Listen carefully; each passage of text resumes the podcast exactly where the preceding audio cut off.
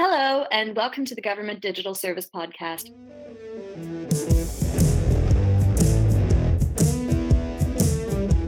My name is Vanessa Schneider, and I am Senior Channels and Community Manager at GDS.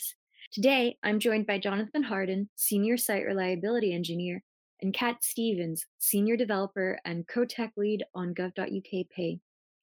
GDS has many products that rely on our expert site reliability engineers and their colleagues to maintain and improve their functionality, such as Gov.uk Pay, one of GDS's common platforms that is used by more than 200 organizations across the UK public sector to take and process online payments from service users. Jonathan and Kat recently completed a crucial reliability engineering project to ensure that Gov.uk Pay continues to operate at the highest standards and provide a reliable service for public sector users and their service users. We'll hear more about that in a moment. But to start off, can you please introduce yourselves to our listeners? Kat, would you mind starting? Hi, I'm Kat Stevens. I'm a senior developer on Gov.uk Pay. I've been working at GDS since 2017. And before that, I was a developer at startups and small companies.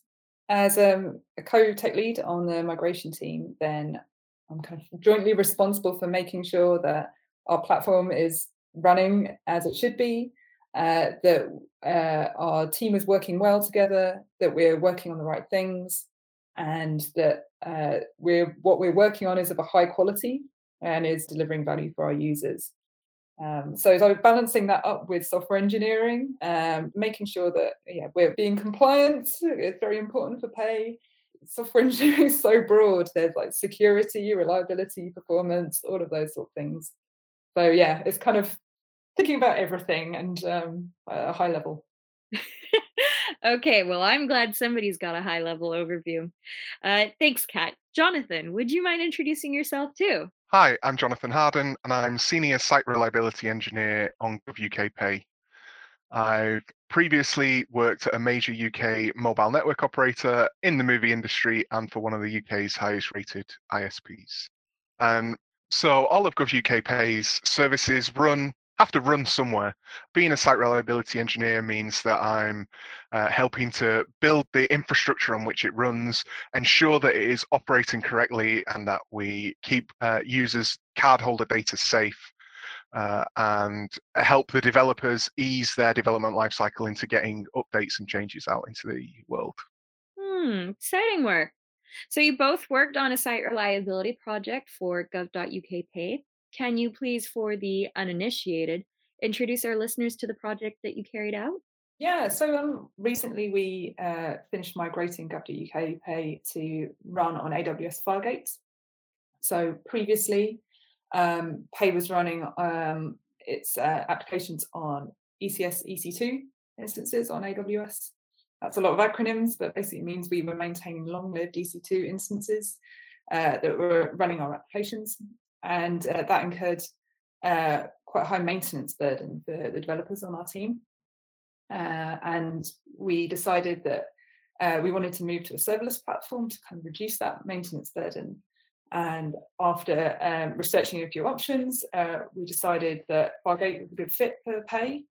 And we spent a few months carefully moving our apps across to the Fargate platform, whilst not having any downtime for our users, which is obviously quite important. Like, Pay is a 24/7 service, so we wanted to make sure that our end users had no idea that this was happening. Jonathan, how did you contribute to this migration? So obviously I've only been here for 3 months, and the project has been going on quite a lot longer than that. But this is the kind of task I've been involved with several times now in the last few years at different companies. And so when I joined GDS, it was suggested that I join this project on Pay because I'd be able to contribute really quickly and help with the kind of the long tail of this migration. So anybody else that's been in an SRE, that works in an SRE capacity, will know that when you do these kind of projects, you have like the bulk of the migration where you move your applications, like your front end services that users actually see when they go to the website, and the back end services that process transactions. But then you also have a lot of supporting services around that. So you have services like things that provide monitoring and alerting, infrastructure that provides where do these applications get stored when they're not in use, and like where do you launch them from. And there was still quite a bit of that to tie up at the end. And the team, it's quite a small team, as a lot of SRE and infrastructure teams do tend to be. And so when I started, I joined that team, and I've been helping with these long tail parts of the migration. Like in a lot of software engineering, the bulk of the work is done very quickly, and the long tail takes quite a bit of time. So so that's the kind of work that I've been helping with in the last few months. Great. Kat, as co-tech lead, what was your involvement in the migration? Let's see where to start. So when I joined the Pay team, which was around October 2020, we were in the early stages of the project. So we made the decision that we needed to migrate, and that involved things like analysing like cost-benefit things. It doesn't sound that exciting, but it was actually quite cool looking at all the different options. So, for example, it meant that we could keep some of our existing infrastructure. We wouldn't have to move our RDS instances, for example. We could keep our existing security groups, subnets, all that kind of glue that holds all the application like infrastructure together. Then there was quite a lot of planning of how we would actually do this, how we would roll out the migration application by application. We've got around a dozen microservices that we were going to move one by one, and figuring out what good looked like. How would we know that the migration was successful? How would we know whether to roll back a particular app, say for the actual rollout of migrating sort of one application from EC2 to Fargate, we basically did DNS weighting. So we could have both versions of the app running alongside each other, and then you can have like 5% of the traffic going to the new app, 95% of the old app, and you can gradually switch over that weighting and monitor whether there are any errors, whether like the traffic suddenly dips and things aren't getting through. So that was all part of the planning, sort of like what stages would be reached to say like that, yes, we're confident that this change has been positive, and like having a whole like overview of what's happening when, estimating things as well. That's always pretty difficult, but the more apps we did, the quicker we went, and we sped up on that, so that was good. And yeah, there's a whole bunch of other things we had to get involved with over the last few months as well. So that's things like performance testing the whole environment. We wanted to have like confidence that the new platform would be able to handle like the high levels of traffic that we see on Gov.uk Pay. Also, we wanted to look at how we would actually deploy these apps, having more confidence in our deployments, moving to continuous deployment where possible. So while those things weren't like directly impacted by Fargate, doing this migration work gave us the opportunity to explore some of those other improvements that we could make. And I think we've really benefited. That makes sense. It's always nice to not just keep things ticking over, but making big improvements. That feels really rewarding, I think. Can you give us an impression of what the situation was before the migration, maybe?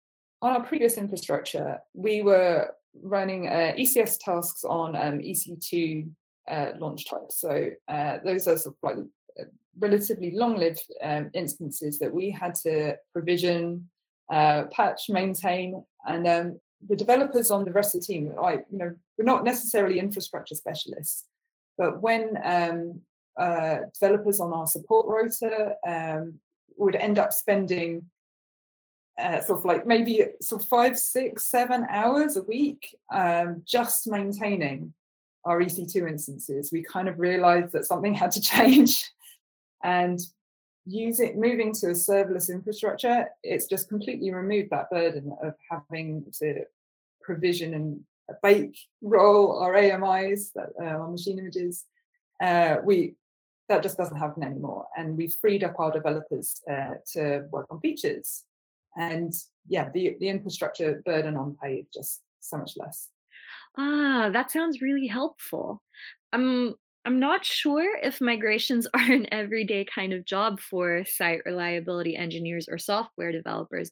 So I was wondering if there's anything that stood out about this process, like an opportunity to use new tools or a different way of working. Well, yeah, it's fun to work with new tools, but you get to part of working here, and something I've seen in the time I've been here already, is that we don't rush into those decisions. So it's perfectly possible to see the new hot thing in the industry and rush straight for that without a good understanding of what are the trade-offs here. Everything has some trade-offs. And here at GDS, what I've found personally is that we put a lot of effort into understanding what's involved in the change, what will the experience be like for, the customer experience, the user experience, people actually paying for services, that needs to remain rock solid the whole time. But what's the experience like for developers? So developers have a cycle. They write code, they want to test that code somewhere, they want to get it approved and push it to production. So right now we're undergoing a process of replacing some of our deployment pipelines. And as part of that, we're in the early stages of this, but we're doing real research into how will our change of that be for the developers. And there's something really, really, really rewarding about looking at the different options available, seeing what is the newest cool things. Are they where to go? Do you want to go to something a bit older and a bit more stable? Is there a happy medium? What will the experience for the developers be like there? What will the maintenance burden be like? And one of the things for me here is that I'm seeing that even down in the teams, these decisions aren't being taken by somebody high up saying, we're going to move to this thing, make it happen. And instead, we're doing research down in the teams that are going to do the work, speaking to the developer. We're going to be speaking to the developers and surveying out other developers about what do you want from not just the change to stay the same, but a change to make an improvement. And it's exciting to work with the new tools and the new possibilities. And it's also exciting to be involved in making those decisions. It marks quite, it was quite stark for me when I first started and I was told, this major project is going on and it's likely to be 3 to 6 months before we start work on doing it because we're doing the research up front and it's happening in the teams. People are spiking on cool things, which means even if it's technology that you don't get to use eventually, or that you choose not to use eventually, the teams are helping to make this choice. You get to try out a bunch of different technologies. And one of the great things with that at GDS is there are different parts of GDS, and different parts of GDS are using the tooling that is suitable for their area, that makes their area best, work best. And that does mean that there's scope for, if you decide I want to work on this other cool thing and this other team are working on it, you can move into one of the other teams and work on that new cool technology. I agree totally. One of the reasons I wanted to move to Pay was to get more experience working on the infrastructure side of things. On a previous team, it was more sort of like core software engineering, and on Pay, I've learned more Terraform than I ever thought was possible to know, and loads of other skills. Got so familiar with all the intricacies of it as well, and kind of like sort of pushing it to its limits almost, and trying to get the best out of the tools for our team and for our project. And it's been really exciting. One of the new shiny tools that we've been looking at was CloudWatch, and we use it for running our smoke tests now. And that was part of the we kind of like rolled that into the Fargate migration project because it seemed like a good way of checking that our deployments were working correctly. It took a little bit of wrangling for it to get fit into our deployment pipeline, but it's really cool, sort of like seeing the new thing just falling into place. And now it looks like some of the other teams are following us and using that tool as well. So it feels quite nice to be a trailblazer. No pressure to get it right then. What were some of the things on your mind when you were making those selections then? We wanted to make sure that we made the right decision. So we did spend a fair amount of time actually analysing all the options. And in the end, we went with Fargate, and purely because it meant that we could reuse some of our existing infrastructure. Overall, we kind of prioritised what was going to be the lowest risk in terms of how we were going to do the migration. Would we need any downtime? Would this impact our paying users? Would it impact our service teams, the actual government departments who use Pay? Would it impact our developers who are actually trying to build new features? And if they've got a platform that's shifting underneath them, that's always going to be difficult. So we were really trying to go for an option that met our needs and achieved our goals of reducing maintenance burden, saving costs as well, obviously, just making Pay an easy, simpler and easier to be a developer on, and weighing that up with what's this new and shiny thing, what's all this that because there's so many tools out there, but if it's going to take us a huge amount of effort to actually migrate to them, then is that benefit actually going to pay for itself or not? So we actually did quite a lot of investigation analysis, a big spreadsheet, trying to calculate how much developer time in hours per week of what's being spent on infrastructure maintenance, and kind of trying to estimate how that would change when we'd moved. Cool. That sounds like the bigger picture view the co-tech lead would have, of course. Jonathan, any benefits that stood out to you, perhaps? The process of trying these things is really interesting.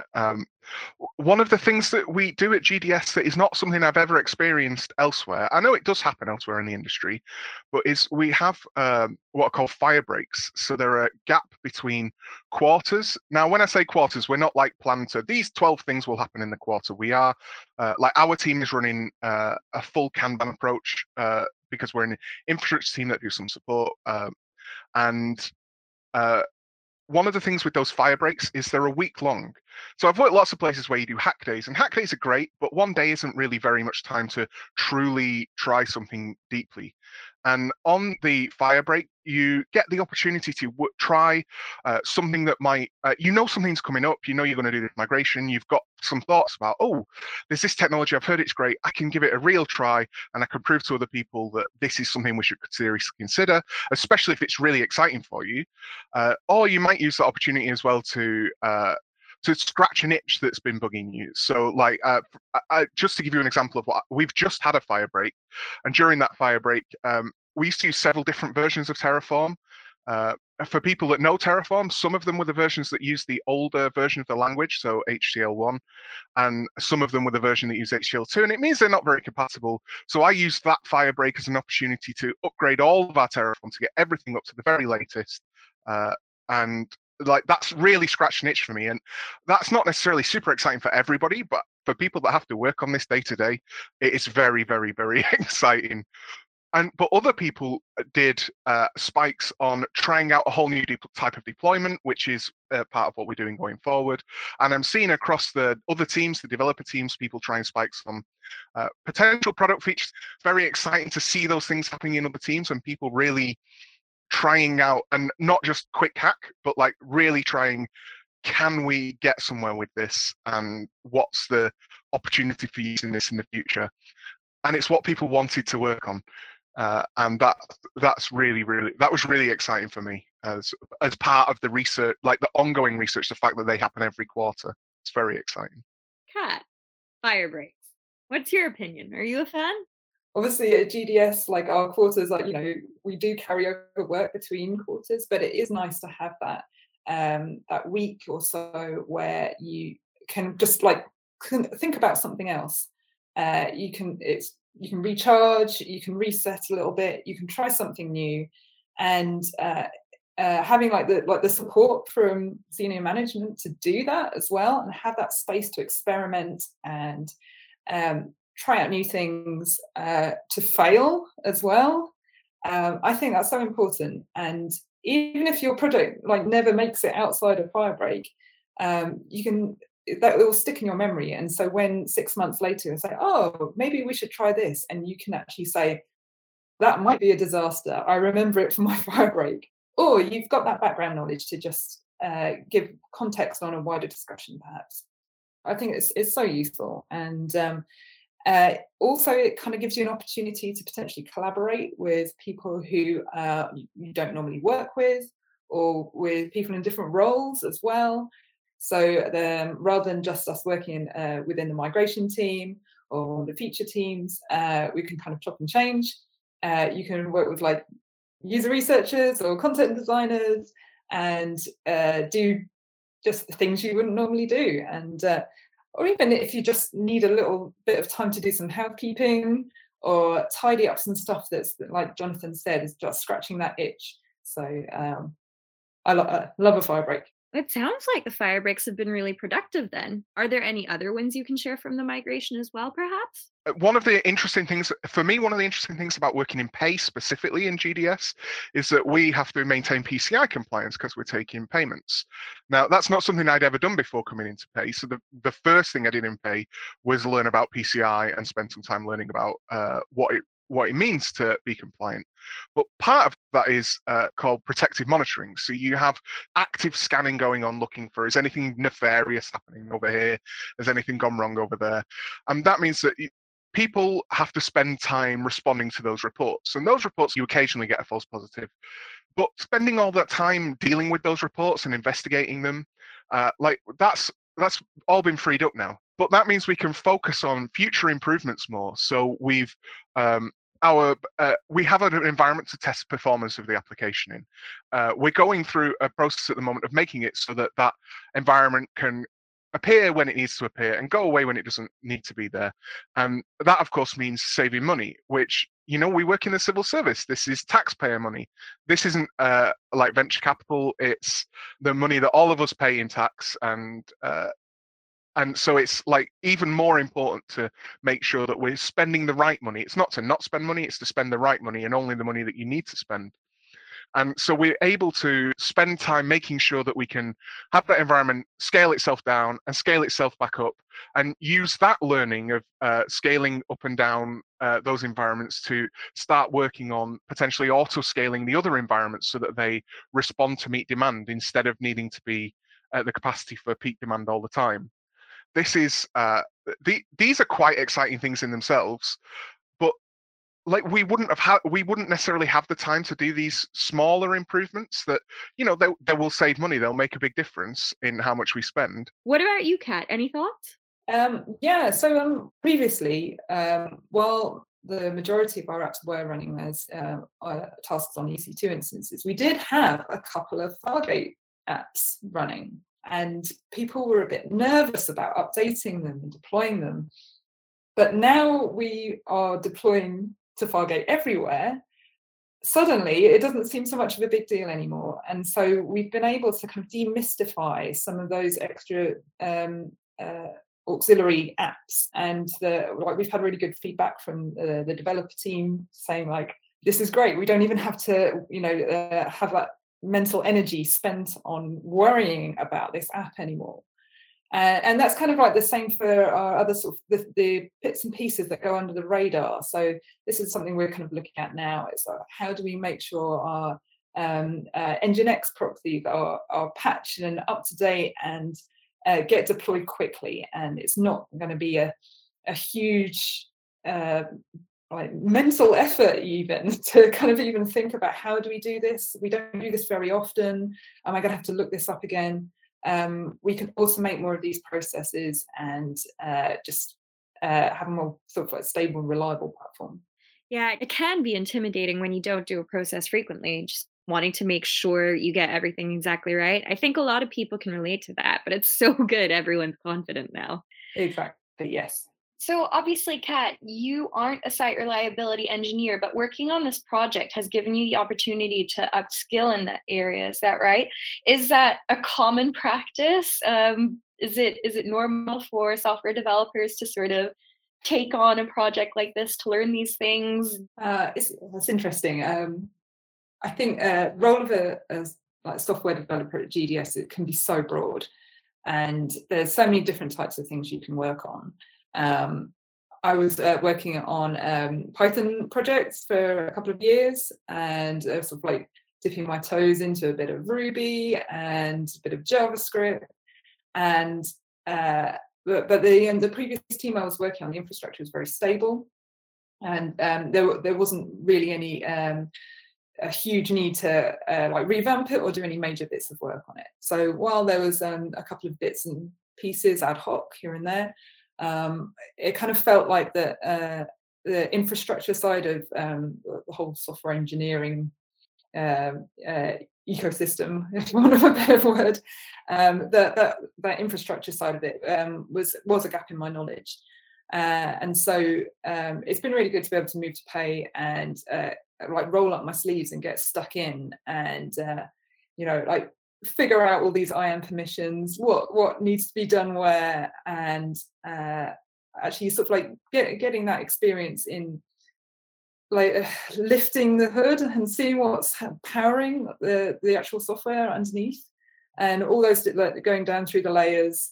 and yeah, it's been really eye-opening actually. Like previously, I would have never described myself as doing any sort of DevOps side of things, and I was actually quite like scared of Bash scripts. And now they are, yeah, well, I wouldn't say second nature, but they're not so scary anymore. That's a great outcome in my books. Jonathan, is it common practice to have somebody come in like that for you? I mean, obviously, you've not been at GDS for a long time, but I was just wondering how this compares to the private sector. So lots of people want to be a site reliability engineer. It's a very kind of hot field. It's a very cool area to work in. And I don't just mean across the industry. I mean, I think that too. I really, really like this role. I've put on many hats over my career, and this is the one I'm enjoying the most by a long way. But so in a previous company, I was like leading a team of there we were calling ourselves infrastructure engineers, but we were hiring site reliability engineers.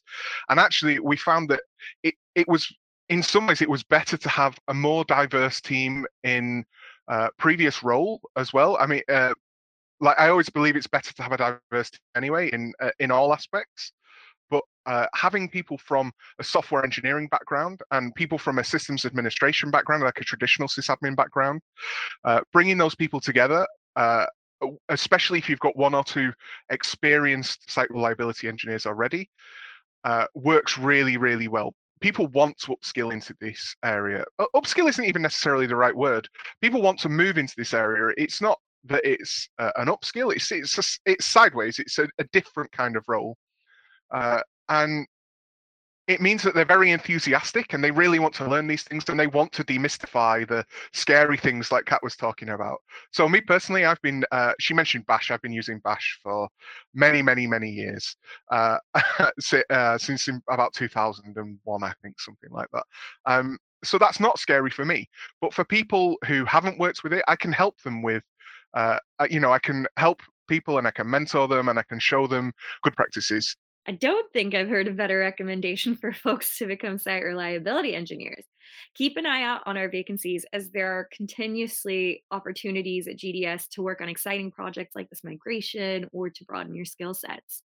But just to recap, would you say there's anything you're particularly proud of as a result of this migration? The actual, how we did the rollout itself, like with zero downtime, I thought that was pretty cool. But also maybe kind of like in the ways that we actually worked as a team around it as well, because it was quite a long-running project. And I think there's some interesting parts about how we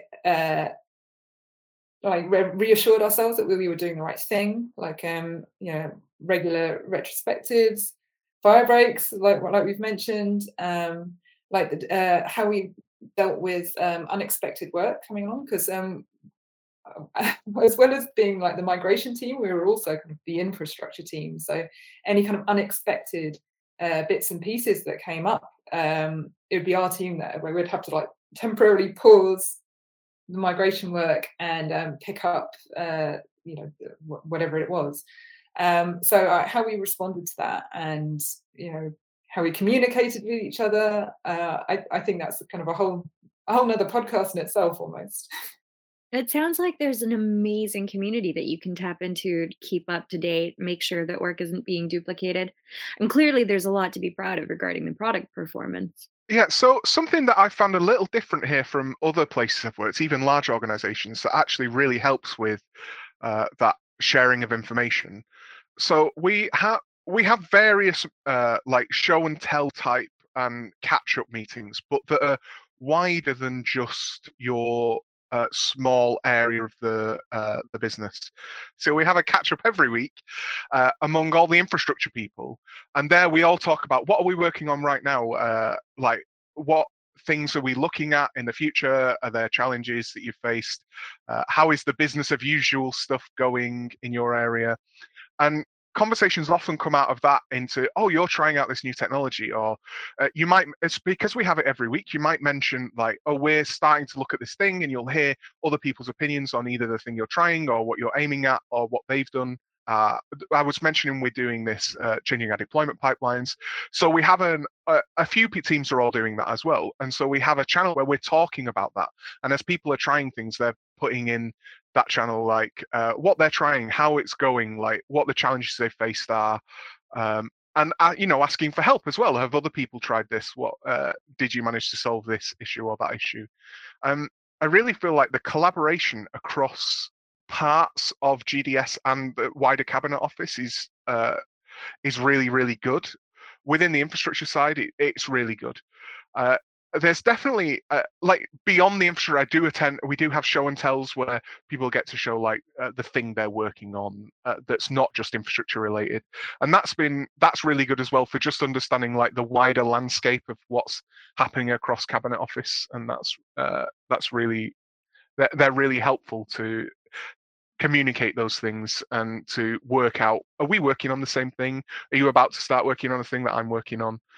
Have you already done this? Can you give me some pointers? And that's really good. Yeah, it's nice that you've had the opportunity to share your learnings with the community. Do you have any maybe more personal reflections on this work, perhaps? Yeah, so working at the Cabinet Office, it's the first time I've worked for the civil service, and I'm very aware that it's different than the other roles that I've had, because I feel like I'm kind of helping wider society. We all have to pay the government for all sorts of things, and pay supports many different services, including on a previous version of the GDS podcast, you talked to some of the product people from Pay, and I listened to that before I joined Pay, a bit before I joined GDS, and it was really interesting to hear the esoteric services that we have. But of course, we have some bigger services as well, and other government departments coming online all the time. And knowing that the infrastructure we're working on supports the ability for the public to pay things that they need to pay to the government, or they want to pay. You know, they might be buying a fishing license or something like that. And that's knowing that we make it easier for people to do that, and that it's done in a way that focuses on the accessibility of the service, so any member of the public can try and pay through us, and we'll have not reach barriers like their screen reader software can't work with the service. These are knowing that I'm giving this back as part of my role, it makes a big difference to me as an engineer. It's kind of one of the first times where I've not had some kind of crisis around like, oh, am I giving back to society, wider society? And now I really feel like I am. And that's a real big part of what's making me so happy here, among working in a fantastic team and a great org and on cool technology, of course. That's so lovely to hear, Jonathan. Thank you for sharing. If you are similarly minded and want to try and help wider society, do keep an eye on our careers page. That's gdscareers.gov.uk for openings. It could be in site reliability engineering. It could be general software developer. It could be very different, but we're always looking for new folks to join us and bring their perspective into the organization. Thank you to Jonathan and Kat for joining me on the episode. If you like it, you can listen to all other episodes of the Government Digital Service Podcast, like Jonathan has, on Spotify, Apple Podcasts, and all other major podcast platforms. And the transcripts are also available on Podbean. Goodbye. Goodbye. Toodaloo.